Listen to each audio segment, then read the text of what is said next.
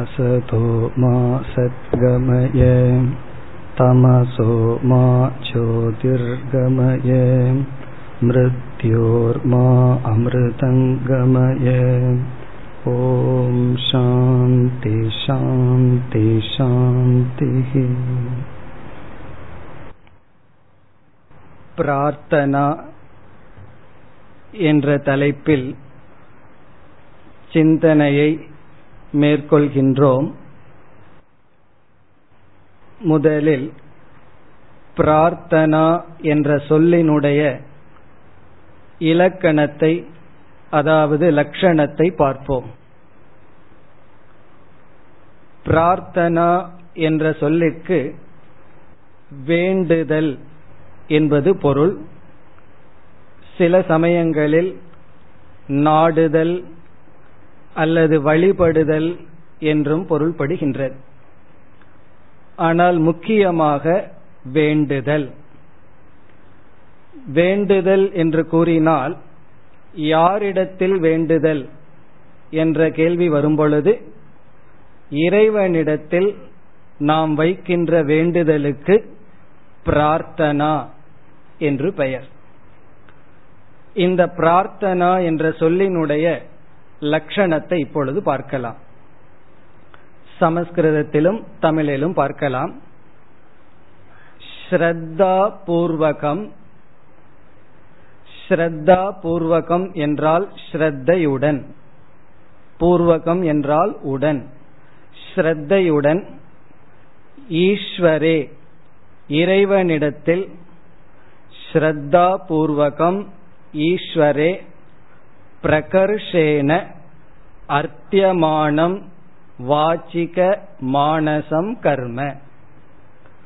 ஸ்ரத்தா பூர்வகம் ஈஸ்வரே பிரகர்ஷேன அர்த்தியமானம் வாச்சிகம் மானசம் கர்ம. இது சமஸ்கிருதத்தில் இதற்கு லட்சணம். தமிழில் பார்த்தால், ஸ்ரத்தையுடன் ஈஸ்வரனிடம் வேண்ட வாக்காலும் மனதாலும் வேண்டப்படுகின்ற செயல், வேண்டுதல் என்கின்ற செயல். இறைவனிடத்தில் ஸ்ரத்தையுடன், குறிப்பாக வாக்கினாலும் மனதினாலும் விடுக்கப்படுகின்ற வேண்டுதல் அல்லது வேண்டுதல் என்கின்ற செயல். சமஸ்கிருதத்தில் பார்த்தோம்னா ஸ்ரத்தா பூர்வகம், ஸ்ரத்தையுடன் இறைவனிடத்தில் பிரகர்ஷேன என்றால் முழு மனதுடன் நன்கு, அர்த்தியமானம் என்றால் வேண்டுதல் கேட்டல் என்கின்ற வாச்சிக மானசம் கர்ம. அது வாச்சிகமான மானசமான ஒரு செயல். இந்த பிரார்த்தனை பொதுவாக இரண்டு சமயங்களில் நாம் செய்வோம். பிரார்த்தனை என்பது வாக்கினாலும் மனதினாலும் செய்கின்ற ஒரு செயல். எப்படிப்பட்ட செயல் என்றால் இறைவனிடம் வேண்டுதல் விடுத்தல் என்கின்ற செயல். அது எப்படி இருக்க வேண்டும்? ஸ்ரத்தையுடன், நம்பிக்கையுடன் இறைவனிடத்தில் நாம் வாக்காலும் மனதினாலும் வேண்டுதல். இந்த பிரார்த்தனையை பொதுவாக இரண்டு இடங்களில் நாம் செய்வோம். ஒன்று, அது நமக்கு நித்திய கர்மமாக அமையும்.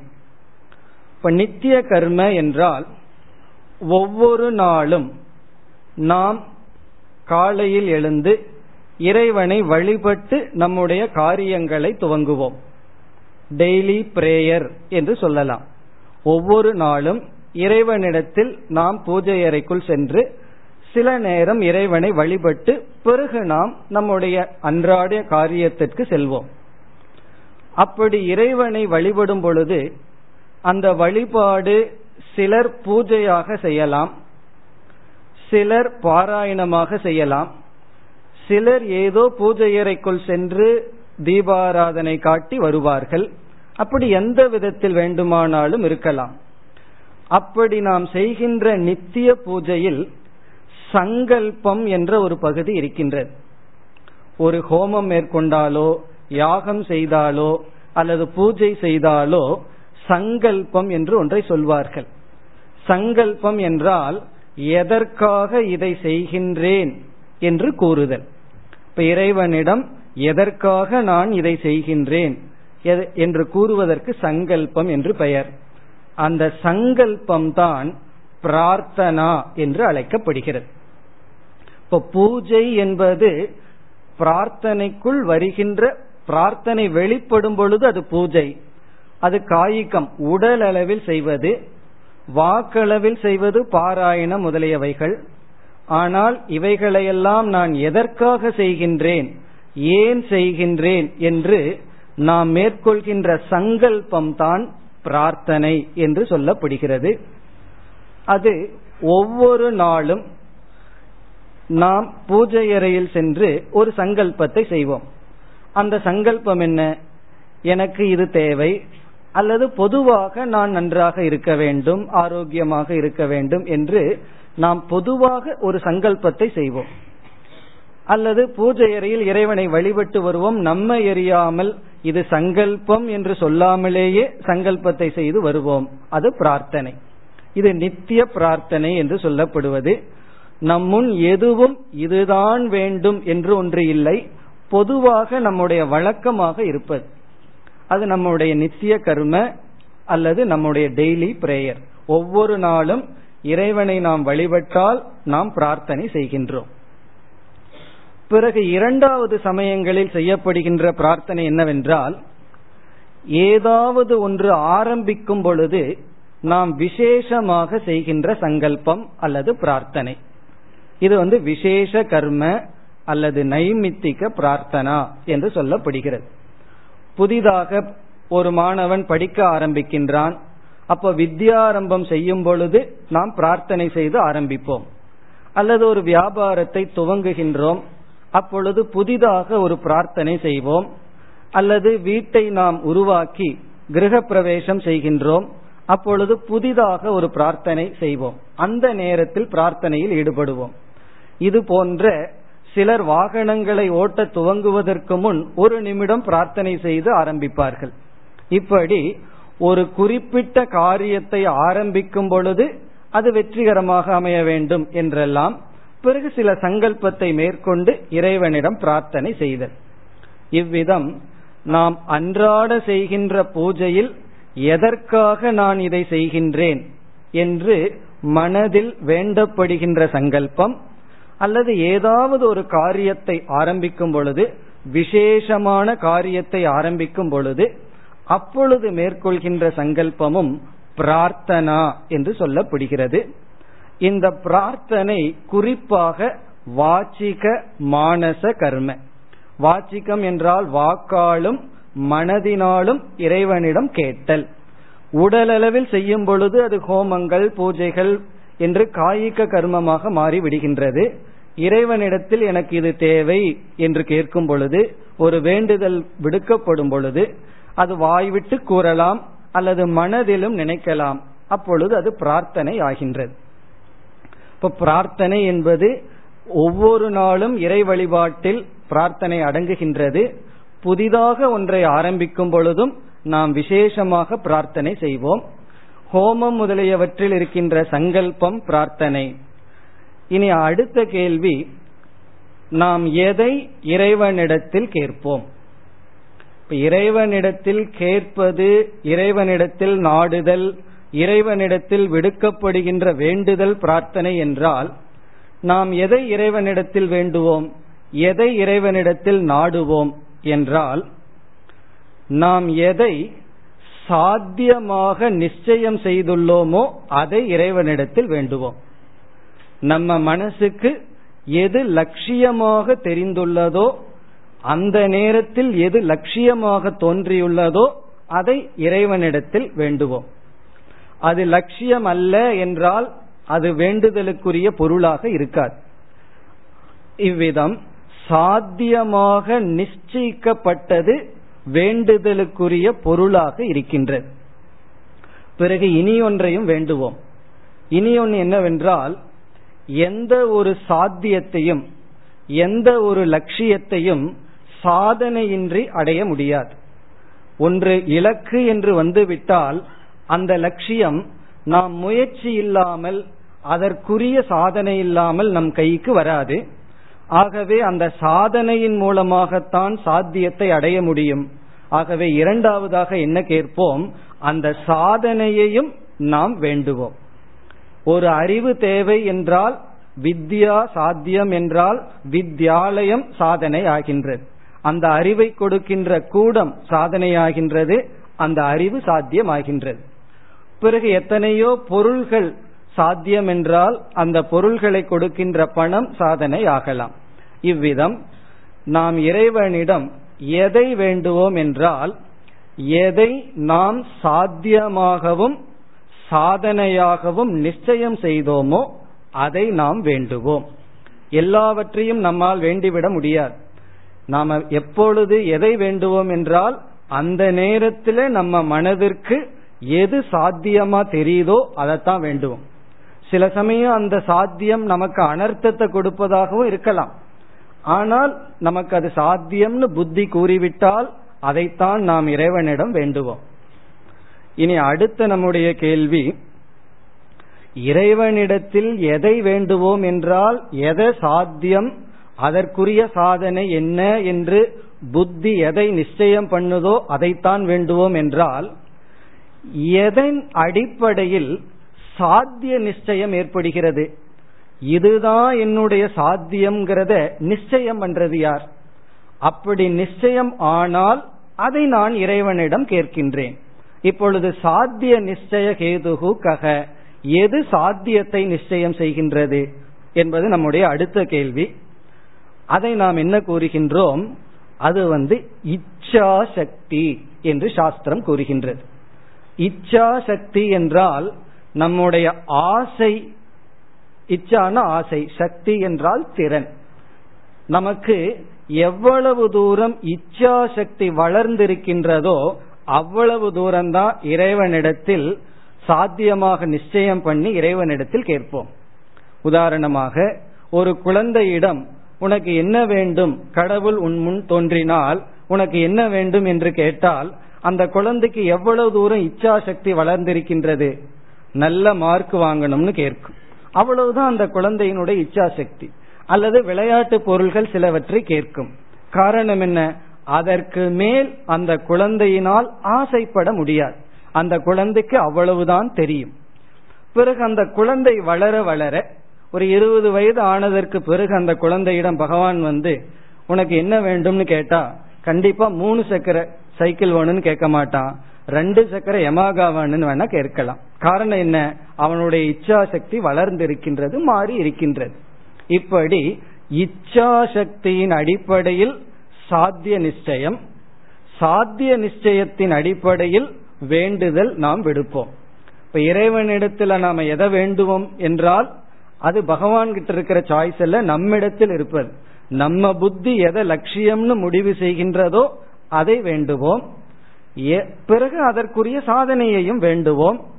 பிறகு அடுத்ததாக எதன் அடிப்படையில் இந்த இச்சை ஏற்படுகின்றது, எதன் அடிப்படையில் சாத்திய நிச்சயம் என்றால் நமக்கு வளர்ந்துள்ள இச்சா சக்தியினுடைய ஆசையினுடைய அடிப்படையில். இனி அடுத்த கேள்வி, இந்த இச்சா சக்தி எதன் அடிப்படையில் வந்துள்ளது? நான் ஒரு பொருள் மீது ஆசைப்பட என்ன காரணம், இச்சா சக்தி ஹேது என்ன என்றால் அதற்கு சாஸ்திரம் பதில் கூறுகின்றது, ஞான சக்தி என்று பதில் கூறுகின்றது. ஞான சக்தி என்றால் எனக்கு எவ்வளவு அறிவு வந்திருக்கின்றதோ அதன் அடிப்படையில் தான் மனதில் ஆசையானது தோன்றுகிறது. இந்த ஞானத்தின் அடிப்படையில் ஆசை, ஆசையின் அடிப்படையில் சாத்திய நிச்சயம், சாத்திய நிச்சயத்தின் அடிப்படையில் நாம் இறைவனிடத்தில் எதை வேண்டுவோம் என்பதை நிச்சயம் செய்கின்றோம்.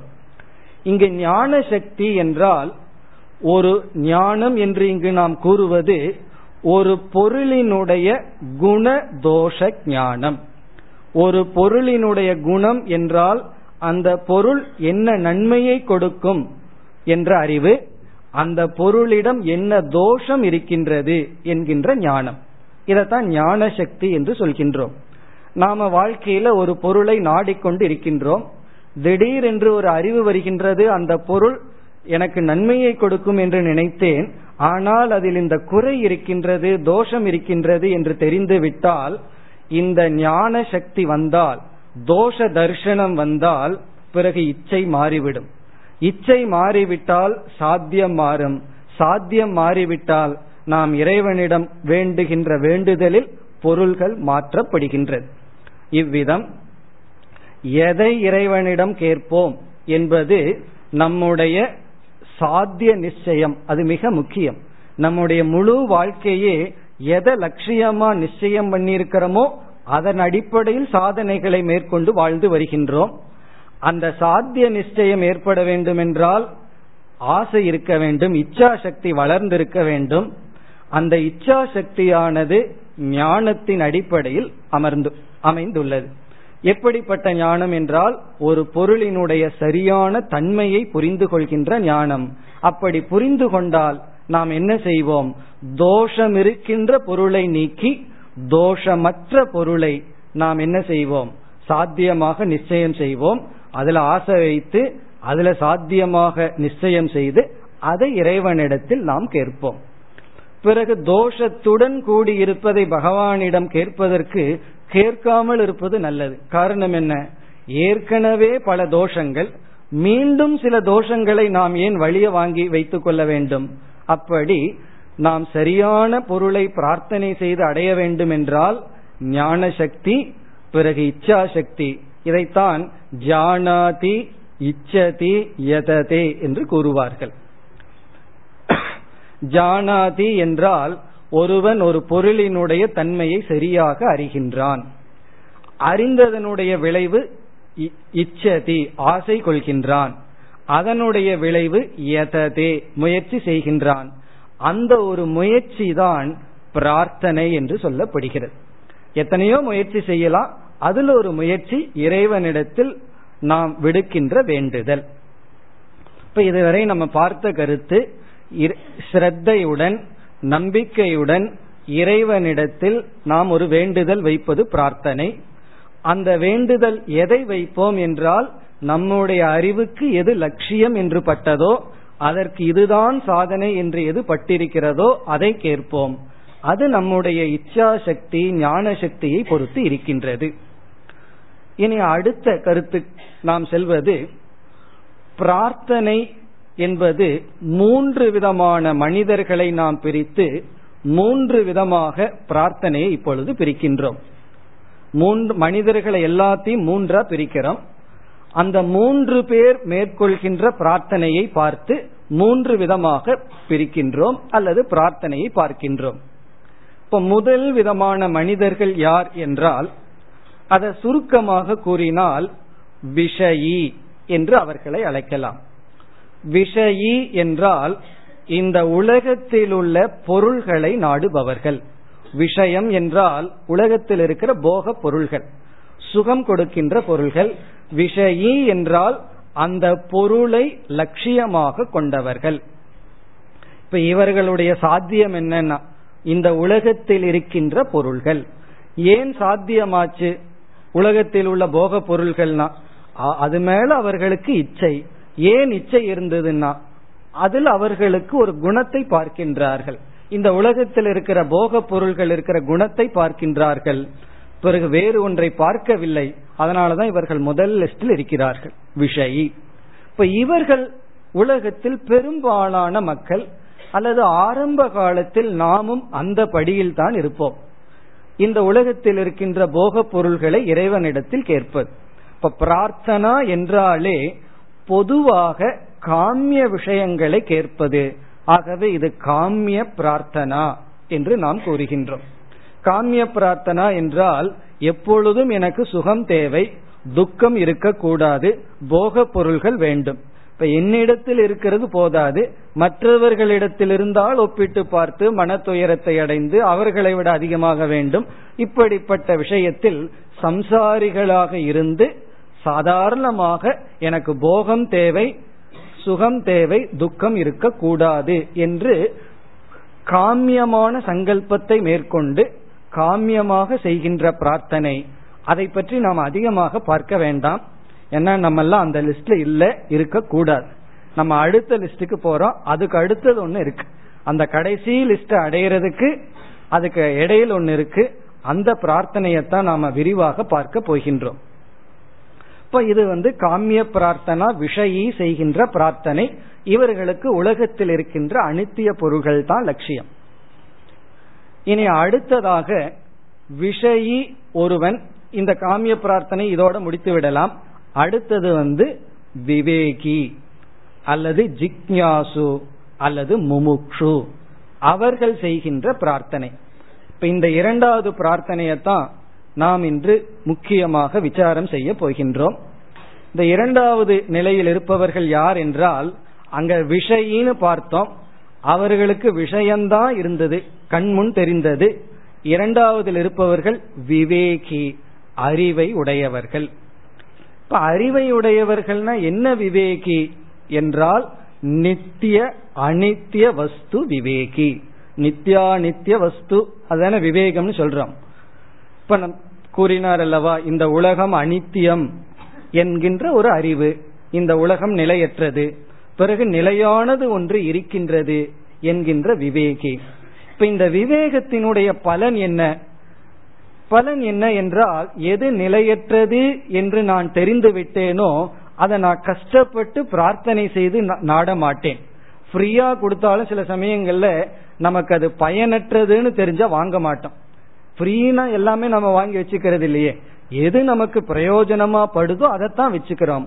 அப்படி நிலையற்றது என்ற அறிவை அடைந்தவன் நிலையற்றதை விடுத்து நிலையான ஒன்றை அவன் தெரிந்துள்ளான், விரும்புகின்றான்.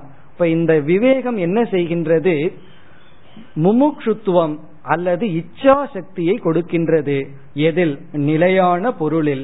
இவ்விதம் நிலையான ஒன்றை லட்சியமாக கொண்டு, மோக்ஷத்தை அல்லது ஈஸ்வரனை லட்சியமாக கொண்டு செய்கின்ற பிரார்த்தனை இரண்டாவது விதமான பிரார்த்தனை. நம்ம இந்த இரண்டாவது விதமான பிரார்த்தனைகளை தான் படிப்படியாக பார்க்க போகின்றோம். இந்த விவேகி மேற்கொள்ள போகின்ற பிரார்த்தனைகளை ஆரம்பத்திலிருந்து நாம் விரிவாக பார்க்க இருக்கின்றோம். இப்ப இந்த விவேகி வந்து இறைவனிடத்தில் பிரார்த்தனை செய்கின்றான். இதுல ஒரு விசேஷம் என்னவென்றால், இறைவனையே இறைவனிடத்தில் பிரார்த்தனை செய்கின்றான். பிரார்த்தனைக்குரிய பொருளும் பகவான் தான், பிரார்த்தனை செய்கின்ற இடமும் இறைவன் தான். பகவானிடம் இவன் பிரார்த்தனை செய்கின்றான். இப்ப இதில் இறைவனை முழு லட்சியமாக வைத்து அது சாத்தியமாகி விட்டது. அந்த சாத்தியமான இறைவனை அடைய சாதனைகளும் இருக்கின்றது. இப்ப இறைவன் வந்து முழுமையான சாத்தியம் இவருக்கு ஆகிவிட்டார். இக்காரணம் என்னன்னா, அந்த இறை தத்துவம் தான் அல்லது பரபிரம்மன் தான் நிலையான பொருள், மீதி அனைத்தும் நிலையற்றது என்று புரிந்துவிட்டது. அப்படி என்றால் அதற்கு எத்தனையோ சாதனைகள் இருக்கின்றது. அந்த சாதனைகளையும் இவன் பிரார்த்தனை செய்ய போகின்றான். நாம் அந்த சாதனைகள் எவைகளையெல்லாம் பிரார்த்தனை செய்கின்றான் என்று உபனிஷத்துக்களில் உள்ள பிரார்த்தனைகளை எடுத்துக்கொண்டு பார்க்க போகின்றோம். அப்போ இந்த இரண்டாவது நிலையில் இருப்பவர்கள் என்னென்ன பொருள்களை இவர்கள் நாடுவார்கள், நாட இருக்கிறார்கள் என்பதையும் பார்க்க போகிறோம். இவர்கள் உடல் ஆரோக்கியத்தை நாடினாலும் அது நிஷ்காமிய பிரார்த்தனை தான். காரணம், போகத்திற்காக ஆரோக்கியத்தை கேட்கவில்லை, அவர்கள் இறைவனை அடைய கேட்கிறார்கள். ஒரு கால் இவர்களுக்கு பொருள் வேண்டும் என்று பிரார்த்தனை செய்தாலும் அந்த பிரார்த்தனை விஷயி செய்கின்ற பிரார்த்தனை அல்ல. காரணம், அந்த பொருள் இறைவனை அடைய என்ற நோக்கில் கேட்கப்பட இருக்கின்றது. அதையெல்லாம் நாம் பார்க்க இருக்கின்றோம். இதனுடைய விளக்கம் பிறகு பார்ப்போம். இனி மூன்றாவது மனிதருக்கு வரலாம். முதல் மனிதர்கள் வந்து விஷயத்தில் மூழ்கி இருப்பவர்கள். இரண்டாவது மனிதர்கள் வந்து விவேகத்தை அடைந்து இறைவனையே லட்சியமாக கொண்டு அதற்கான சாதனையில் ஈடுபட்டு கொண்டிருப்பவர்கள், அவர்கள் மேற்கொள்கின்ற பிரார்த்தனை. இனி மூன்றாவது மனிதர்களை முக்தர்கள் என்று கூறலாம். முக்தர்கள் மோட்சத்தை அடைந்தவர்கள். இத சாஸ்திரம் வந்து கிருத கிருத்தியக என்று அழைக்கின்றது. கிருத்தியம் என்றால் கிருத்தியம் என்றால் செய்யப்பட வேண்டியது, கிருதம் என்றால் செய்தாகி விட்டது. கிருத்தியம்னா டு பி டன், செய்யப்பட வேண்டும். கிருதம்னா செய்தாகி விட்டது, செய்ய வேண்டியதை செய்தாகி விட்டது. இந்த மனித சரீரத்தை எடுத்து அடைய வேண்டியதை அடைந்து விட்டவர்கள் முக்தர்கள். அந்த முக்தர்களுடைய பிரார்த்தனை எப்படி இருக்கும்? அதாவது அவர்களே அடைய வேண்டித்ததை அடைந்து விட்டார்கள். கேட்கறதுக்கு அவர்களுக்கு ஒன்னு இல்லை, அடைய வேண்டித்தது ஒன்னு இல்லைன்னா அவர்களிடத்துல என்ன பிரார்த்தனை இருக்க போகும்னு நமக்கு கேட்க தோன்றும். அவர்களுடைய பிரார்த்தனை வந்து வேண்டுதலாக இருக்காது, ஒரு நன்றி சொல்லும் பிரார்த்தனையாக இருக்கும், ஒரு கிராட்டிடியூடா இருக்கும், நன்றி சொல்லும் பிரார்த்தனையா இருக்கும். இப்போ ஒரு சமயம் நாம வந்து ஒரு வேண்டுதலுக்காக கோயிலுக்கு செல்கின்றோம், திருப்பதிக்கு நம்ம போய் எனக்கு வந்து இந்த காரியம் நடந்தால் நான் உனக்கு இந்த காணிக்கை செலுத்துகிறேன்னு வேண்டுதலுக்கு போயிட்டு வருவோம். பிறகு அந்த காரியம் நமக்கு வெற்றிகரமாக நடைபெற்று இருக்கும். பிறகு இரண்டாவது அங்க போவோம், அது எதற்கு போறோம்னா நன்றி செலுத்த போறோம். காரணம் என்ன, இரண்டாவது போகும்போது வேண்டுதலோட போகல. ஆனா சாதாரணமா மக்கள் என்ன பண்ணுவாங்க, ரெண்டாவது முறை போய் நன்றி சொல்லிட்டு மீண்டும் நாலு வேண்டுதலோட வருவார்கள். ஆனால் பொதுவா அந்த வேண்டுதல் நிறைவேறி விட்டதுன்னு நன்றி செலுத்த இறைவனிடம் போவோம். அப்படி இந்த நன்றி செலுத்துவது ஞானியினுடைய பிரார்த்தனை. இப்ப இறைவனிடத்தில் நன்றி செலுத்துவது ஞானியின் பிரார்த்தனை அல்லது முக்தனுடைய பிரார்த்தனை. பிறகு முக்தி அடைய விரும்புவனுடைய பிரார்த்தனையை நம்ம விளக்கமா பார்க்க போகின்றோம். விஷயினுடைய பிரார்த்தனைய பார்க்க வேண்டாம். அப்படி ஒரு பிரார்த்தனை நம்மிடம் இருந்தா அது நம்மிடம் போகணும்னு பிரார்த்தனை பண்ணுவோம். எனக்கு இந்த விஷயத்தை கேட்க கேட்க வேண்டாம், உன்னிடத்துல போய் அல்பமான பொருளை கேட்காத புத்திய கொடு என்று பிரார்த்தனை செய்யலாம். அதனாலதான் ஒரு பக்தர் சொன்னார், ஓ Lord teach me how to pray அப்படின்னு சொன்னார். அதுவே ஒரு பிரேயர். நான் எதை பிரார்த்தனை பண்ண வேண்டும் என்ற அறிவை எனக்கு கொடு, அதுவே ஒரு பிரார்த்தனை. அப்படி விஷய பிரார்த்தனையை விட்டுட்டு ஜிக்ஞாசு பிரார்த்தனைக்கு நம்ம வர வேண்டும். அதற்கு முன்னாடி கடைசியா அந்த முக்தனுடைய பிரார்த்தனையை நம்ம பார்த்தோம். அது ஒரு சிறிய கதை, மிக அழகாக முக்தனுடைய பிரார்த்தனை எப்படி இருக்கின்றது என்று விளக்குகின்றது. ஆகவே அந்த ஒரு சிறிய கதையை இப்பொழுது பார்ப்போம். ஒரு பெரிய செல்வந்தர் இருந்தார். அவர் வந்து அலுவலகத்தில் ஒரு முக்கியமான விஷயத்தை பற்றி பேசிக்கொண்டு இருந்தார். ரொம்ப முக்கியமான மீட்டிங்ல இருக்கார். அவர் ஒரு பெரிய கோடீஸ்வரர், பெரிய செல்வந்தர், வைர வியாபாரின்னு வச்சுக்குவோமே, கற்பனை தானே, அப்படி ஒரு பெரிய செல்வந்தர். அப்படி முக்கியமான விஷயத்தை பேசிக்கொண்டு இருக்கும் பொழுது அவருடைய செக்ரட்டரி வந்து ஏதோ காதுல ஒரு விஷயத்தை சொன்னார். இவர் வந்து ஒரு நிமிடம் இருந்து இது இறைவனுடைய பெருமை, இறைவனுக்கு நன்றி என்று சொல்லிவிட்டு அவருடைய அந்த விசாரத்தில் ஈடுபட்டார். பிறகு அரை மணி நேரம் கழித்து அதே செக்ரட்டரி வந்து மீண்டும் காதுல ஏதோ ஒரு விஷயத்தை சொன்னார். இவர் மீண்டும் ஒரு நிமிடம் யோசித்தார். பிறகு சொன்னார், இது இறைவனுடைய பெருமை, இது இறைவனுடைய கருணை, இறைவனுக்கு நன்றின்னு ஒரு பிரார்த்தனை செய்துவிட்டு மீண்டும் அவர் விசாரத்தை தொடங்கினார். பிறகு அந்த மீட்டிங் எல்லாம் முடிஞ்ச உடனே அவரிடம் கேட்டார்கள். இந்த முக்கியமான மீட்டிங்ல பொதுவா யாரும் வரமாட்டார்கள். ஏதோ முக்கியமான விஷயம் நடந்திருக்கு, அதனால இடையில வந்து ரெண்டு முறை வந்தார். ரெண்டு முறை நீங்க இது இறைவனுடைய பெருமை, இறைவனுடைய கருணைன்னு சொன்னீர்கள், என்ன விஷயம் என்று விளக்குங்கள்னு சொன்னார். அதுக்கு அவர் விளக்கம் கொடுத்தார். நான் வந்து இப்ப வந்து எத்தனையோ கோடி சொத்தோடு இருக்கேன், அவ்வளவையும் இன்வெஸ்ட் பண்ணி கப்பல்ல வந்து வைரங்களையோ அல்லது பொருள்களை எல்லாம் வாங்கி வந்து கொண்டிருந்தேன். அது எனக்கு வந்ததுன்னா இதை விட பத்து மடங்கு செல்வந்தனாக ஆகி விடுவேன். ஏன்னா ஆர்டர் எல்லாம் பிடிச்சு ரெடியா இருக்கு, அந்த பொருள் வரணும், அவ்வளவுதான். ஆனா அந்த கப்பல் வந்து புயல்ல சிக்கி இருக்கு, அது வந்து அழிந்து அழிந்து அழிகின்ற நிலையில் இருக்கிறதுன்னு சொன்னார். அது அழிந்து விட்டால் நான் வந்து அடுத்த நிலை வந்து இந்த அனைத்து சொத்தையும் இழந்து நான் தெருவுக்கு வந்து விடுவேன் அந்த நிலை. அப்பொழுது அந்த செய்தியை நான் கேட்டவுடன் என்னுடைய மனதை நான் பார்த்தேன். அந்த மனதில் எந்த சஞ்சலமும் ஏற்படாமல் அமைதியாக என்னுடைய மனம் இருந்தது. இப்படிப்பட்ட மனதை கொடுத்த இறைவனுக்கு நான் நன்றி சொன்னேன்.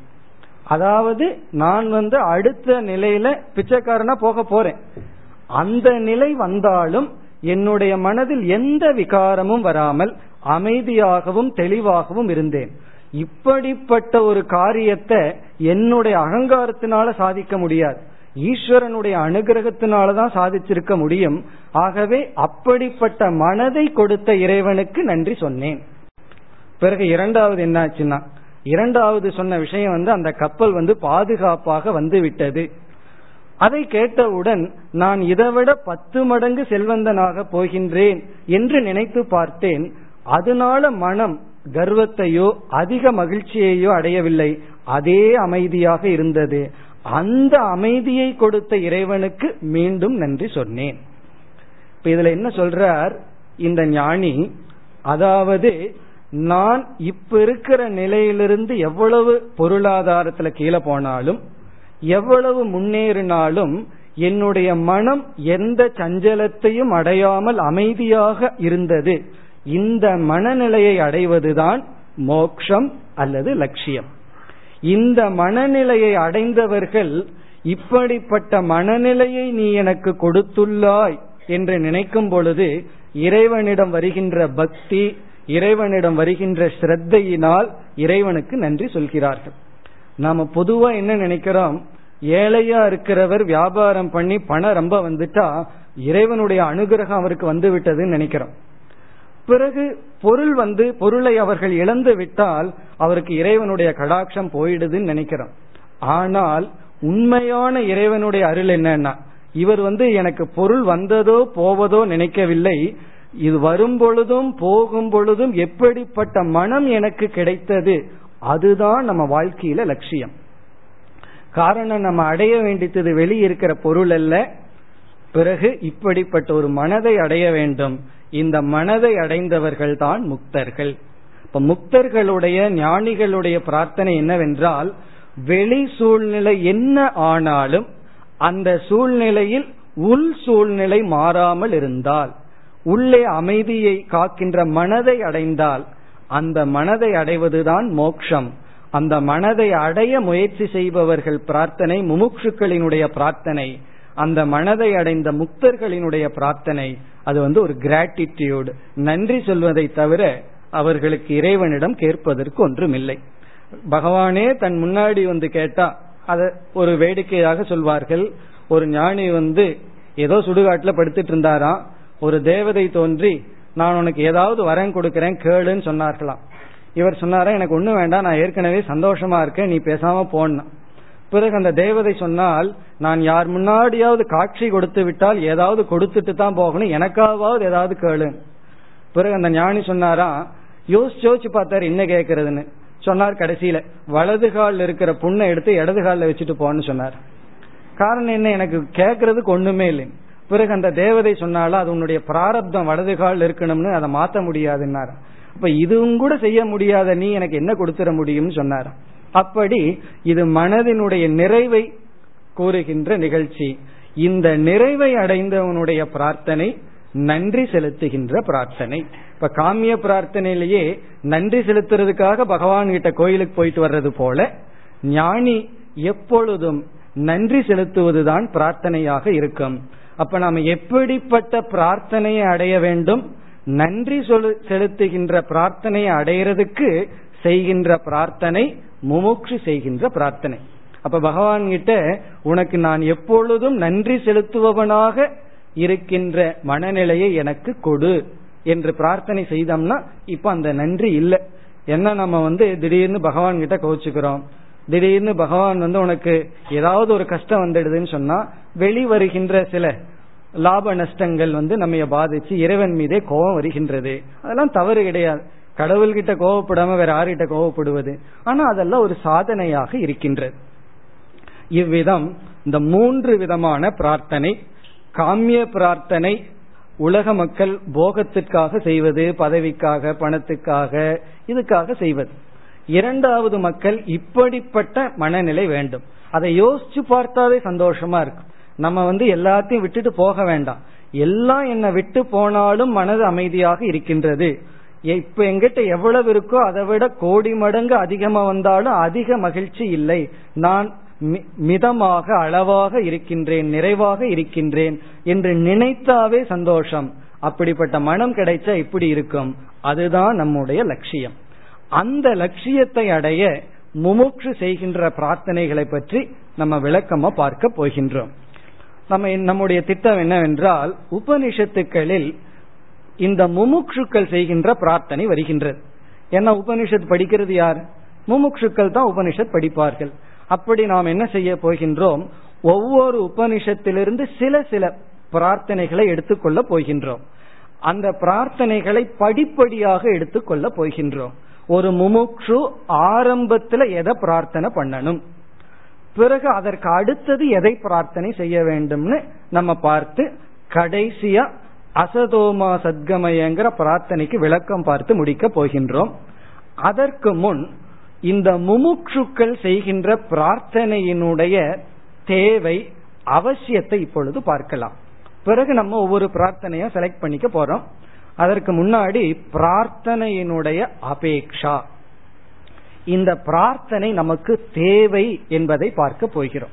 ஏன்னா பல சமயங்கள்ல நம்ம பிரார்த்தனையினுடைய மகிமை தெரியாமல் விட்டு விடுகின்றோம்.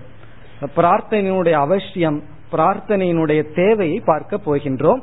அல்லது எப்படியெல்லாம் பிரார்த்தனை நமக்கு பலனை கொடுக்க போகின்றதுன்னு பார்க்க போகின்றோம்.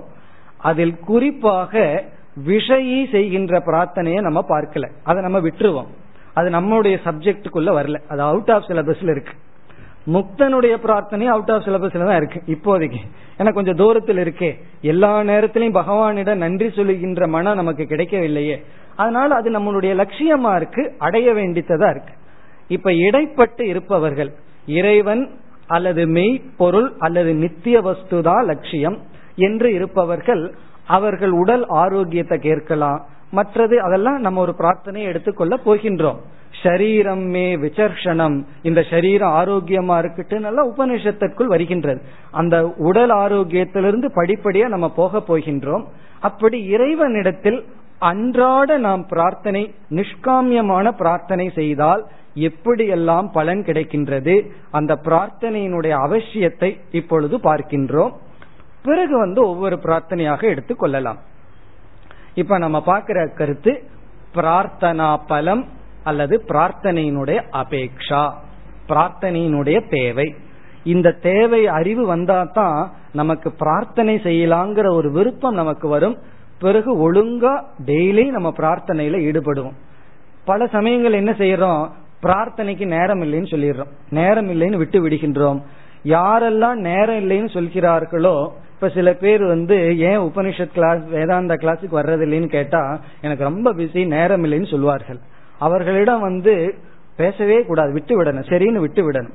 நேரம் இல்லை is equal to no priority, முக்கியத்துவம் இல்லைன்னு அர்த்தம். யாரெல்லாம் நேரம் இல்லைன்னு சொல்கிறார்களோ அவர்களெல்லாம் இன்னும் என்னுடைய மனது இதை செய்ய முக்கியத்துவத்தை அடையவில்லை. அந்த முக்கியத்துவத்தை அடையவில்லைன்னு சொல்றது அவங்களுக்கே கொஞ்சம் கஷ்டமா இருக்கும். அதனாலதான் கொஞ்சம் பாலிஷ் தான் நேரம் இல்லைன்னு சொல்றது. நம்ம அதை போய் திருவிட்டு இருக்க கூடாது. இல்லையே இந்த நேரம் இருக்கே அந்த நேரம் இருக்கேன்னு சொல்லக்கூடாது. அப்படி நேரம் இல்லைன்னு நம்ம நம்ம நமக்குள்ள சொன்னோம்னா நம்மைய நம்ம ஏமாத்திக்கிறோம்னு அர்த்தம்.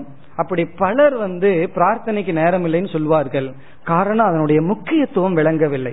அது எப்படியெல்லாம் நம்ம மனதுக்கு, நம்ம மனதை பக்குவப்படுத்தி நம்மை பண்படுத்துகிறதுன்னு புரியாததுனால. ஆகவே முதல்ல அந்த கருத்தை பார்க்கின்றோம். பிறகு நாம் பிரார்த்தனைக்குள் செல்லலாம். இப்ப முதல் பிரயோஜனம் மனோபார நிவர்த்திகி. மனோபார நிவர்த்திகி என்றால் நம்ம மனது வந்து இந்த உலகத்தோட விவகாரம் செய்ய செய்ய, குறிப்பா இந்த ரிலேஷன்ஷிப், மற்றவர்களோட உறவு கொள்ள கொள்ள நம்ம மனதுல பாரம் அதிகரித்து கொண்டே செல்கின்றது. இப்ப மனதில் இருக்கிற பாரம் அதிகரித்து கொண்டே சென்றால் இந்த மனோபாரத்தை நிவர்த்தி செய்ய வேண்டும், நீக்க வேண்டும். இந்த மனோபாரத்தை எப்படி நீக்கணும் என்றால் அதற்கு பிரார்த்தனையானது பயன்படுகின்றது. இந்த பிரார்த்தனையுடைய முதல் பிரயோஜனம் மன அழுத்தம் நமக்கு நீங்கும். ஆங்கிலத்துல டிப்ரெஷன் சொல்றோம். பிறகு வந்து மனதில் இருக்கிற ஒரு வெயிட், உடல்ல வெயிட் இருக்கிறது வேற, மனதிலையும் வெயிட் வந்துருது, மனதிலையும் டிப்ரெஷன் வந்து விடுகின்றது. அந்த மனோபாரத்தை இந்த பிரார்த்தனையானது நீக்குகின்றது. இப்ப நம்ம இடத்துல பணம் இருந்தா அதை இனியொருவர்கிட்ட ஷேர் பண்ணிட்டோம்னா அந்த பணம் நம்ம கிட்ட இருந்து நிவர்த்தி ஆகுது. அதே போல மனதில் இருக்கின்ற பாரத்தை பகவானிடம் நாம் கொடுக்கும் பொழுது அது என்ன ஆகின்றது, அந்த பாரம் துயரமானது நீங்குகின்றது. அது எப்படி நீங்குதுங்கிற தர்க்கம் எல்லாம் இந்த இடத்துல பயன்படுத்தவே கூடாது.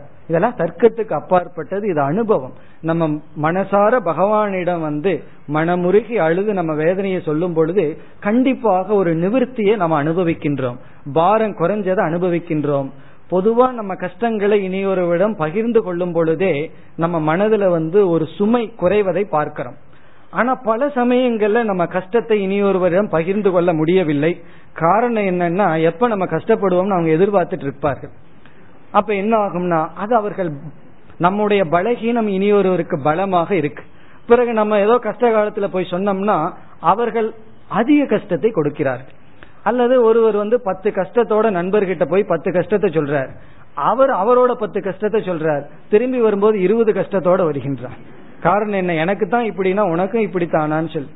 அப்ப யாரிடம் போய் பகிர்ந்து கொள்ளணும்? கஷ்டம் இல்லாதவர்களிடம் போய் பகிர்ந்து கொள்ளணும். அப்படிப்பட்ட ஒரு மகான்களோ அல்லது சான்றோர்களோ நண்பர்களோ உறவினர்களோ கிடைப்பது அரிதாக இருக்கின்றது. அப்ப என்ன செய்யணும்? கடைசியா பகவான் கிடைச்சிருக்கார். அப்ப இறைவனிடத்தில் நம்முடைய மனதை பகிர்ந்து கொள்ளும் பொழுது, பிரார்த்தனைங்கிறது நம்ம கஷ்டத்தை சொல்லி அழுகிறது. அங்கெல்லாம் இங்க தத்துவம் பேசிட்டு வேதாந்த தத்துவம் எல்லாம் நம்ம பேசக்கூடாது. இங்க மித்தியாங்கிறது எல்லாம் இங்க கொண்டு வரக்கூடாது. இந்த மித்தியாங்கிற அறிவு இல்லாததுனால தானே கஷ்டப்பட்டுட்டு இருக்கோம். அப்போ இதெல்லாம் நான் செய்ய மாட்டேன், நான் பெரிய விசாரம் பண்றேன்னா இருக்கக்கூடாது. மனமுருகி இறைவனிடம் நாம் அழுது பார்க்க வேண்டும். அழுதால் உன்னை பெறலாம் நல்லா சொல்கிறார்கள் அல்லவா?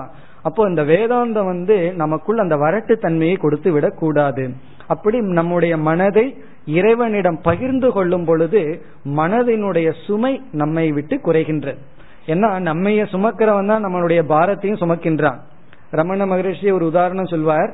ஒருவர் வந்து ஒரு பெரிய பாரத்தை தலையில வச்சுட்டு ரயில் ஏறி உட்கார்ந்தார். ரயில்ல உட்கார்ந்து பாரத்தை தலையிலேயே வச்சுட்டு இருந்தார். பிறகு யாரோ சொன்னார்கள், எந்த ரயில் உன்னை சுமக்குதோ அது உன்னுடைய பாரத்தை சுமக்குதோ, எடுத்து கீழே வைன்னு சொன்னார். அப்படி நம்ம பாரத்தை தலையில சுமந்துட்டு இருக்கோம்.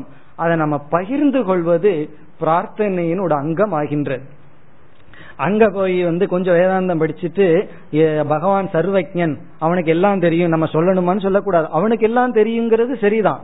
ஆனா நம்ம மனதுல இருக்கிறத வெளிப்படுத்துவது ஒரு விதமான பிரார்த்தனை.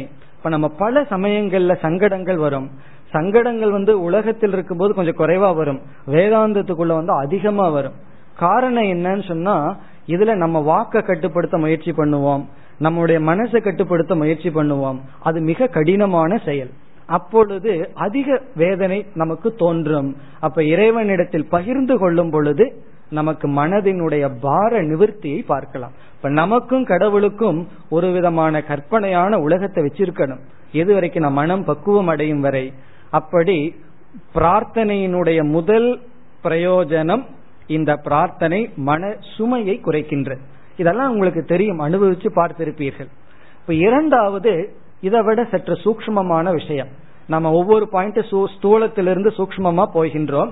இப்ப இரண்டாவது பிரயோஜனம் என்னவென்றால், இப்ப ஒருவரிடத்துல ஒரு நாம் சென்று எனக்கு வேணும்னு கேட்கும் பொழுது நம்முடைய அகங்காரம் இருந்தா கேட்க மாட்டோம், இந்த கர்வம் இருந்தா சாதாரணமா கை நீட்டி விட மாட்டோம்.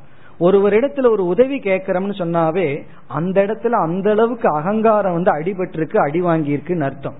அப்ப பிரார்த்தனைங்கிறது இறைவனிடத்தில் ஒரு விதமான சரணாகதி. இறைவனிடத்தில் நாம வந்து சரணடைகிறது தான் பிரார்த்தனையாக வெளிப்படுகிறது. காரணம், என்னுடைய சுய முயற்சியினால் என்னுடைய அகங்கார பலத்தினாலேயே இதை சாதிக்க முடியாது, என்னுடைய அகங்கார பலத்திற்கு மேல் ஒரு பலம் தேவை என்று அந்த அகங்காரம் உணர்ந்தவுடன் பகவானிடம் சரணடைந்து பகவானிடம் நம்ம கேட்கும் பொழுதே இது ஒரு சரணாகதி ஆகின்றது. இப்ப பிரார்த்தனைங்கிறது ஒரு விதமான சரணாகதி. சரணாகதின்னு என்ன? இறைவனிடத்தில் சரணடைதல். இறைவனிடத்தில் எதை நாம சரணடைவோம்?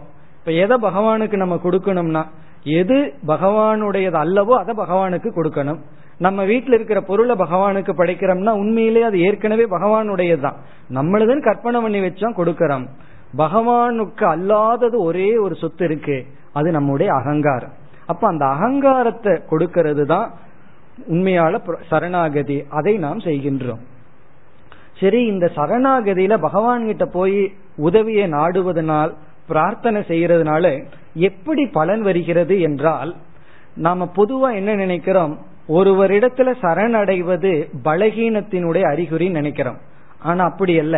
நாம யாரிடத்துல சரணடைந்தோமோ நமக்கு நம்ம சக்தியும் இருக்கு, அவங்க சக்தியும் சேர்ந்து நமக்கு வந்து விடுகிறது. இப்ப வந்து சுக்ரீவன் வந்து ராமபிரானுடன் சரணடைந்தவுடன் அவனுக்குன்னு கொஞ்சம் சக்தி இருந்தது, அட்லீஸ்ட் வாளிகிட்ட உதவாங்கிறதுக்காக சக்தி இருந்தது அல்லவா? பிறகு என்னன்னா ராமருடைய சக்தியும் அவனுக்கு கிடைச்சது, அதனாலதான் வெல்ல முடிந்தது. அப்படி யாரிடம் சரணடைகின்றோமோ அவர்கள் சக்தியை நாம் அடைகின்றோம். இந்த மோட்சம்ங்கிற லட்சியத்தை நம்ம இறைவனுடைய இறைவனிடத்துல சரணடைந்து சர்வ சக்தியுடைய இறைவனுடைய சக்தி நமக்கு வந்தாதான் அடைய முடியும். இப்ப சரணாகதியினுடைய முதல் பலன் மனோபலம் நமக்கு கிடைக்கிறது. ஏன்னா நம்ம பகவான்கிட்டயே சரணடைறோம், அந்த சரணடைஞ்ச பகவானுடைய சக்தி நமக்கு கிடைக்கிறது. இது வந்து முதல் பிரயோஜனம். ஒரு காரியத்துல ஈடுபடுவதற்கு முன் நம்ம பிரார்த்தனையோட காரியத்துல ஈடுபட்டோம்னா நமக்குள்ளேயே ஒரு உற்சாகம் வரும். காரணம் என்ன? நான் பகவான்கிட்ட வேண்டிட்டு வந்திருக்கேன், பகவானோட எனக்கு அனுகிரகம் செய்வார் என்ற நம்பிக்கை, பகவானுடைய சக்தி நமக்கு வருகிறது. அப்படி ஒரு காரியத்துல நம்ம ஈடுபட விரும்புகின்றோம், ஈடுபட விரும்பி பிரார்த்தனை செய்கின்றோம், பிரார்த்தனை செய்து அந்த காரியத்துல ஈடுபடுகின்றோம். அப்ப என்ன ஆகும்? பிரார்த்தனை இல்லாம பண்ணா பலம் குறைவா இருக்கும், பிரார்த்தனையோட செய்த அதிக பலத்துடன் நம்ம வந்து அந்த காரியத்துல ஈடுபடுவோம். இப்ப வெற்றி அல்லது தோல்வி வரலாம். இப்ப வெற்றி வந்தா நமக்கு என்ன வரும்? பொதுவா வெற்றி வந்து நமக்கு அகங்காரத்தை கொடுத்துரும், கர்வத்தை கொடுக்கும். அது வெற்றியினுடைய சைடு எஃபெக்ட். அது தவத்துல வெற்றி அடைஞ்சாலும் சரி, பொருள்ல வெற்றி அடைந்தாலும் சரி. அதனாலதான் இந்த படங்கள் எல்லாம் பார்க்கலாம், ஒரு முனிவர் தவம் பண்ணி வெளியே வந்த உடனே அகங்காரத்தோட வருவார். காரணம் என்ன? ஒரு வெற்றின்னு வந்தா வெற்றியுடன் சேர்ந்து அகங்காரம் வந்து விடுகிறது, கர்வம் வந்து விடுகிறது. இந்த கர்வத்தினுடைய விளைவு என்னவென்றால், இந்த ஓவர் கான்பிடன்ஸ் சொல்வார்கள். அப்ப உயர்வு மனப்பான்மை வந்து என்னால முடியும் என்ற எண்ணம் வந்துடும். என்னைக்கு அதிக உற்சாகம் இருக்கின்றதோ, இந்த கர்ணனுக்கு இருந்தது போல இருக்கோ, அப்போ அல்ப பிரயத்தனம் தான் நம்மிடத்துல வரும். எப்பெல்லாம் ஓவர் கான்பிடன்ஸ் இருக்கோ அப்பெல்லாம் நம்ம குறைவான முயற்சி தான் செய்வோம். இப்ப குறைவான முயற்சி செய்தோம்னா அடைய முடியுமா? அப்ப வெற்றியினுடைய தவ விளைவு என்னவென்றால் கர்வம், பிறகு நம்ம நம்மை நாமவே அதிகமாக எடை போடுதல், பிறகு அடுத்ததாக அல்ப பிரயத்தனம். சரி, தோல்வி வந்தா தோல்வியினுடைய நிலை என்னன்னா, தோல்வியினுடைய நிலை வந்து சோகம், துயரம், பிறகு வந்து நமக்கு வந்து தாழ்வு மனப்பான்மை வந்துவிடும். இனி என்னால ஒன்றும் செய்ய முடியாது. பிறகு அதனுடைய விளைவு அங்கேயாவது அல்ப பிரயத்தனம், இங்க அப்பிரயத்தனம் தான், முயற்சியிலே நாம் ஈடுபட மாட்டோம். அப்படி செய்யறதுக்கு முன்னாடியும் பலம் இல்லாம இருக்கும், செஞ்சதுக்கு அப்புறம் வெற்றி வந்தாலும் அது நம்மை நாசப்படுத்துகின்றது, தோல்வி வந்தாலும் நம்மை நாசப்படுத்துகின்றது. ஆனா அந்த சரணாகதியுடன் பிரார்த்தனையுடன் செய்தால் பலத்துடன் செய்கின்றோம். சில சமயம் வெற்றி நமக்கு கிடைக்கின்றது. அந்த வெற்றி வரும் பொழுது நம்ம மனசு சொல்லும், இது இறைவனிடத்துல பிரார்த்தனை பண்ணிட்டு வந்ததுனால வெற்றினா அந்த வெற்றியினுடைய ஒரு பகுதியை பகவானுக்கு கொடுத்துருவோம். கேனோபனிஷத் படிச்சவங்களுக்கு தெரியும், தேவர்களுக்கு என்ன வந்தது? கர்வம் வந்து விட்டதாம், என் நான் தான் வெற்றி அடைஞ்சேன்னு. அப்ப பகவான் வந்து அந்த கர்வத்தை நீக்கிறதுக்கு முயற்சி செய்தாருன்னு அங்க கதை வருது. மிக அழகான கதை, சாதாரண கதை தான், ஆனா ஆழ்ந்த கருத்து இருக்கு. அந்த வெற்றி வந்து கர்வத்தை கொடுத்து விடுகிறது. பிறகு இந்த பிரார்த்தனையில நம்ம சரணடைஞ்சிடறோம். அப்ப இந்த வெற்றிக்கு பங்கு வந்து அகங்காரத்துக்கு அல்ல, ஈஸ்வரனு இருக்காருன்னு சொன்னா இப்ப ஈஸ்வரனுக்கு அந்த வெற்றி போகும் பொழுது வெற்றியினால நமக்கு என்ன வராது? ஓவர் கான்பிடென்ட் வராது, அல்ப பிரயத்தனை பண்ண மாட்டோம். காரணம், இது ஈஸ்வரனுடைய பிரசாதம்னு எடுத்துக்குவோம். சரி, தோல்வி வந்தா தோல்வி வந்தாலும் ஈஸ்வரனுடைய பிரசாதம். காரணம் என்னவென்றால் இறைவனிடம் வேண்டணும், இது இறைவனுக்கு வருகின்ற தோல்வி, தோல்விதான் எனக்கு நல்லதுன்னு இறைவன் முடிவு செய்துள்ளார் என்று தோல்வியில் சோர்வும் நமக்கு வராது. இப்படி ஒரு செயலுக்கு முன் அதிக பலம் தேவை.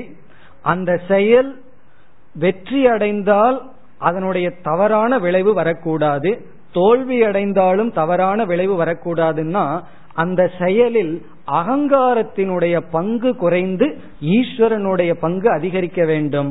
அப்படி அதிகரிக்க வேண்டும்னா நம்ம பிரார்த்தனையுடன் ஒவ்வொரு காரியத்துல ஈடுபட்டோம்னா தான் நம் இந்த வெற்றி தோல்வி செயல்படும் பொழுது நம்ம ரொம்ப மிதமாக பேலன்ஸ்டா இருப்போம். அப்ப சரணாகதியினுடைய பலன் அது வெற்றி அல்லது தோல்வி அல்லது அவை வருவதற்கு முன் மேற்கொள்கின்ற செயல் அனைத்திலும் நமக்கு நன்மையை கொடுக்கும். இது வந்து நம்ம அனுபவிச்சு பார்த்தாவே நமக்கு தெரியும். ஒரு காரியம் நம்மளாக இறைவனை நினைக்காம செய்யறதும் அதனால வர கர்வம் வந்துடும். இறைவனை மனமுருகி பிரார்த்தனை செய்துட்டு நினைச்சோம்னா இது இறைவனுடைய அனுகிரகம் என்று நம்ம வெற்றி தோல்விகள் நமக்கு வெற்றியாகவே இருக்கும். இல்லைன்னா வெற்றி தோல்வியா இருக்கும், தோல்வி தோல்வியாகவே தான் இருக்கும். இப்ப வெற்றி தோல்வி லாப நஷ்டங்கள் எல்லாமே வெற்றியா இருக்கணும்னா பிரார்த்தனைங்கிறது மிக மிக முக்கியம். இப்படி மனோபாரத்தை நீக்கும் பிரார்த்தனைங்கிறது ஒரு விதமான சரணாகதி. இனி அடுத்த கருத்து பிரார்த்தனையினுடைய பிரயோஜனம். இந்த பிரார்த்தனை என்பது நம்ம லட்சணம் கொடுக்கும் பொழுது பார்த்தோம், வாச்சிக மானச கர்மம்னு பார்த்தோம்.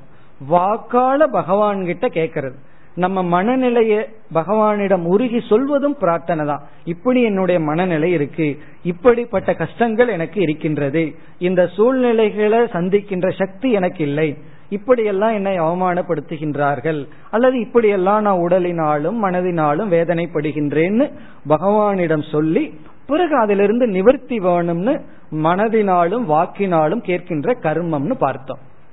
இது வந்து கர்மத்தினுடைய அடிப்படையில நம்ம பதில் பார்க்கின்றோம்.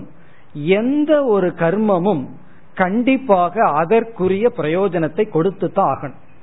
ஒரு கர்மம்னு பண்ணா அந்த கர்மம் வந்து திருஷ்ட பலன் அதிர்ஷ்ட பலன் ரெண்டு பலத்தை கொடுக்கும். இப்ப ஒருவருக்கு நான் நூறு ரூபாய் தானம் கொடுத்தால் அந்த தானம்ங்கிற கர்மம் திருஷ்ட பலன் என்ன, என்னிடத்துல பணம் போய் அவருக்கு வர்றது. அதிர்ஷ்ட பலன் புண்ணியம்.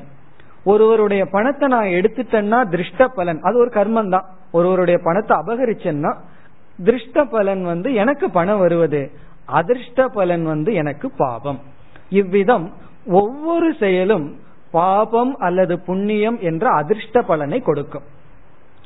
இந்த அதிர்ஷ்ட பலன் மேலும் என்ன செய்கின்றது, புண்ணியம் சுகத்தை கொடுத்து நீங்குகின்றது, பாபமானது துக்கத்தை கொடுத்து நீங்குகின்றது. இதுதான் கர்மத்தினுடைய தத்துவம். நாம செய்கின்ற ஒவ்வொரு செயலும் பாப புண்ணியத்தை கொடுத்து அது அதிர்ஷ்டமா இருக்கு. அது பாப புண்ணியம் எனக்கு தெரியலையேன்னு சொன்னா தெரியாததுனாலதான் அதிர்ஷ்டம்னு சொல்றோம். அதிர்ஷ்டம்னு சொன்னா அதிர்ஷ்டம்னு தமிழ்ல வந்து லக்குன்னு சொல்றதல்ல, அதிர்ஷ்டம் கண்ணுக்கு தெரியாது ஆனா இருக்கின்றது. நம்முடைய மனதை போல, தர்க்க ரீதியா சொன்னா நம்மளுடைய மனதை போல கண்ணுக்கு தெரியல ஆனா இருக்கு. அது போல இந்த அதிர்ஷ்ட பலன் பாப புண்ணியம். பாப புண்ணிய சுக துக்கங்களை எல்லாம் கொடுத்து நீங்கும். இப்போ பிரார்த்தனை என்பது புதிதான ஒரு கர்மம், வாக்குனாலையும் மனதினாலையும் மேற்கொள்கின்ற புதிய செயல். அப்ப இந்த புதிய கர்மம் என்ன கொடுக்கும், கண்டிப்பா புதிய புண்ணியம் கொடுக்கும், புதிய பாவத்தை கொடுக்காது. ஏன்னா பிரார்த்தனை நல்லது தானே, அது காமியமா பண்ணாலும் பாவத்தை கொடுக்காது. புதிய புண்ணியத்தை நாம் தேடிக் கொள்கின்றோம். இந்த புதிய புண்ணியம் என்ன செய்யும், அதனுடைய பலனை அது நமக்கு கொடுக்க வேண்டும். அப்படி பலனை கொடுக்கும் பொழுது சாஸ்திரத்தில் பிராரப்த கர்மத்தை இரண்டாக பிரிக்கிறார்கள். பிராரப்தம்னா நம்ம கண்டிப்பா அனுபவிக்க வேண்டியதுங்கிற கர்மத்தை ரெண்டா பிரிக்கிறார்கள். ஒன்று துர்பல பிராரப்தம், இனி ஒன்று பிரபல பிராரப்தம். துர்பல பிராரப்தம்னா அந்த பிராரப்த கர்மம்ங்கிறது என்ன, ஏற்கனவே நாம செய்த கர்மத்தினுடைய பலன். அந்த பலனை இப்ப செய்கின்ற கர்மத்தினால நீக்க முடியும், அதான் துர்பலம். இப்ப செய்கின்ற புதிய கர்மத்தினால ஏற்கனவே செய்த கர்ம பலன்ல இருந்து நம்ம விடுதலை அடைய முடியும், அதை மாற்ற முடியும். அது துர்பல பிராரப்தம். பிரபல பிராரப்தம்னா மாற்ற முடியாது. இப்ப நீ என்ன செய்தாலும் அந்த பலனை அனுபவிச்சு தான் ஆகணும். இப்போ இந்த பிரார்த்தனை என்ன செய்கின்றது, நமக்கு எத்தனையோ சங்கடங்கள் வரும் பொழுது அந்த சங்கடங்கள் துர்பல பிராரப்தமாக இருந்தால் இப்ப செய்கின்ற பிரார்த்தனாங்கிற கர்மம் செய்து அந்த சூழ்நிலையை நீக்குகின்றது. இப்ப அந்த சூழ்நிலையை எப்ப நீக்கும், அந்த பிராரப்தம் துர்பலமாக இருந்தால். ஏன்னா இப்ப நம்ம புதிதா ஒரு கர்மத்துல கர்மத்தை செய்து விட்டோம், பிரார்த்தனைங்கிற கர்மத்தை செஞ்சிருக்கோம், வாச்சிக மானசமான கர்மத்தை செய்துள்ளோம், அது நீக்கும். அப்ப அந்த சங்கடத்திலிருந்து நம்ம விடுதலை அடைவோம். அதனால பிரார்த்தனை நாம சந்திக்க இருக்கின்ற சில சங்கடங்களை துயரங்களை நீக்க பயன்படும். அந்த சங்கடங்கள் எல்லாம் துர்பலமாக இருந்தால், ஆனா பிரபலமாக இருந்தால் எவ்வளவு பிரார்த்தனை பண்ணாலும் நீங்காது. அதை நாம கண்டிப்பா அனுபவிச்சுதான் ஆகணும். அப்படி என்றால் எதுக்கு பிரார்த்தனை பண்ணணும் அப்படின்னு ஒரு கேள்வி வரும். ஆனால் அந்த பிரார்த்தனை அந்த சங்கடத்தை சந்திக்கின்ற மனோபலத்தை நமக்கு கொடுக்கும். இப்ப சூழ்நிலையை மாற்ற முடியும்னா மாற்ற முடியும், முடியாது என்றால் சூழ்நிலையை சந்திக்கின்ற மனோபலத்தை பிரார்த்தனை கொடுக்கும். ஏன்னா இதுக்கு முன்னாடி கருத்தை பார்த்தோம், பிரார்த்தனையில ஒரு சரணாகதி நிகழ்கின்றது, நம்மளுடைய அகங்காரத்தை பகவானிடம் சரணடைகின்றோம், சரணடைய வைக்கின்றோம். ஏன்னா என்னால முடியாது என்று நம்ம அகங்காரத்தை விட்டு இறைவனிடம் வேண்டுகின்றோம். அந்த செயலினுடைய பலன் நமக்கு பலம். அந்த துர்பல பிராரப்தத்தை நாம் சந்திக்கின்றோம். இவ்விதம் கர்மத்தினுடைய அடிப்படையில் பார்த்தால் பிரார்த்தனை என்பது ஒரு விதமான கர்மம். இந்த கர்மமானது புதிய புண்ணியத்தை கொடுத்து வர இருக்கின்ற சில சங்கடங்களை, சங்கடம்னா இந்த இடத்துல தடைகள், குறிப்பா நம்ம மோட்சத்துக்கு வந்தோம்னா ஸ்ரேயாம்சி பகு விஞ்ஞானின்னு சொல்கிறார்கள், நல்லதுக்கு தான் அதிக தடையா. பிறகு மீண்டும் சொல்வார்கள் ஸ்ரேயஸ்தரே விக்னதரம்னு சொல்வார்கள், அதிக நன்மைக்கு போனா அதிக விக்னமா, அதிகமாக நம்ம நன்மைக்கு போனா அதிகமான நமக்கு தடைகள். அந்த தடைகளை இந்த பிரார்த்தனை நீக்குகின்றது. மோட்சம்ங்கிற மார்க்கத்துக்கு சாதனையில போயிட்டு இருக்கும் போது எவ்வளவோ தடைகள் வருகின்றது, அந்த தடைகளை சில தடைகளை நீக்குகின்றது, சில தடைகளை நீக்கவில்லை, ஆனால் அதை சந்திக்கின்ற மனோதைரியத்தை பிரார்த்தனை கொடுக்கின்றது. பிறகு அடுத்ததாக வாச்சிகமான பிரார்த்தனையா இருந்தா கர்மம், மானசமான பிரார்த்தனையா இருந்தா அதை நம்ம உபாசனம்னு சொல்றோம். அதாவது அசதோமா சத்கமயங்கிற பிரார்த்தனை ஜபரூபமா பண்ணணும்னு சங்கரர் விளக்கம் எழுதுறார். இப்ப ஜபமே ஒரு விதமான பிரார்த்தனை. பிறகு நம்ம எதை லட்சியமா நினைச்சிட்டோமோ நம்ம எரியாம அதையே மனசுல நினைச்சிட்டு இருப்போம்.